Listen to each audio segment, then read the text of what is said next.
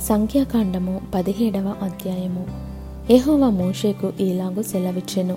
నీవు ఇస్రాయేలీలతో మాట్లాడి వారి యొద్ద నొక్కొక్క పితరుల కుటుంబమునకు ఒక్కొక్క కర్రగా అనగా వారి ప్రధానులందరి యొద్ద వారి వారి పితరుల కుటుంబముల చొప్పున పన్నెండు కర్రలను తీసుకొని ఎవరి కర్ర మీద వారి పేరు వ్రాయుము?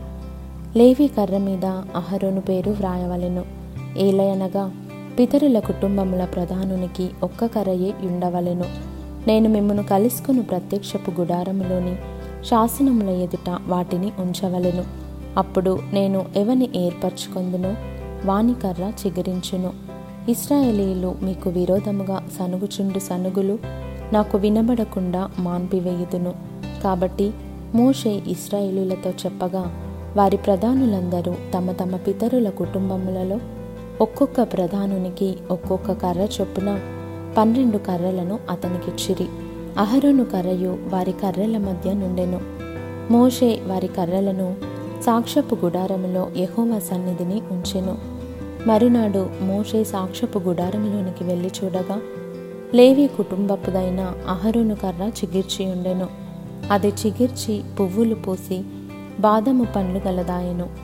మోషే యహోవ సన్నిధి నుండి ఆ కర్రలన్నిటినీ ఇస్రాయేలీలందరి ఎదుటికి తేగా. వారు వాటిని చూచి ఒక్కొక్కడు ఎవరి కర్రను వారు తీసుకొనిరి. అప్పుడు యెహోవా మోషేతో ఇట్లనెను తిరుగబడిన వారిని గూర్చి ఆనవాలుగా కాపాడబడినట్లు అహరును కర్రను మరల శాసనముల ఎదుట ఉంచుము.